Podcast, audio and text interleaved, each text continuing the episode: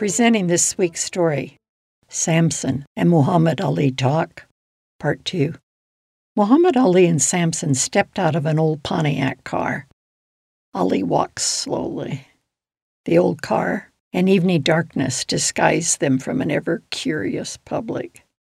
Samson, I'm not floating like a butterfly or stinging like a bee in the ring, but finished? Oh no. Ali, you have admirers, critics, defeats, and victories. Sure, you lost three good years of fighting when you were barred from boxing. On the flip side, the United States Supreme Court overturned your conviction unanimously. You had been convicted for refusing to report for induction into the United States military forces. The court agreed that no clear reason had been given for why you could not be a conscientious objector. You're right, Samson. That was a surprise.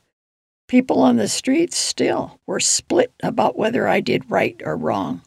What I did fit my beliefs as a Muslim. I think, Ali, that you should have religious freedom. But what do you believe are your responsibilities as an American? I have to fight for religious freedom and justice. What about the guys who were fighting and dying in Vietnam for freedom and justice? Like I said, my conscience wouldn't let me go shoot my brother or some darker people or some poor hungry people in the mud for big powerful America. And shoot 'em? For what? They never lynched me. They didn't put no dogs on me. They didn't rob me of my nationality. Ali, you got moving fast. Your boxing opponent, George Foreman, said, no one loved living more than you. You're the original rapper, an outrageous trash talker who doesn't curse and use crude words. You've acted, been nominated for two Grammys, published poetry, interviewed, and had two careers in boxing. Yeah, I was reinstated for boxing. Joe Frazier beat me after 15 rounds. It was my first defeat in my pro career.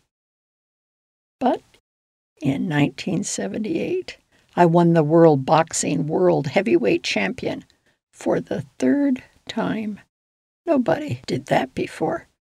Nine months later, I retired at age 37.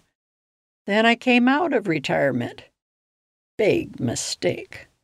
I retired for good at age 40. Something was going wrong with my body. I was diagnosed with Parkinson's disease and told there was no cure. I was encouraged to not keep my disease secret. I shared it with the public so I could speak and bring help to others with the disease.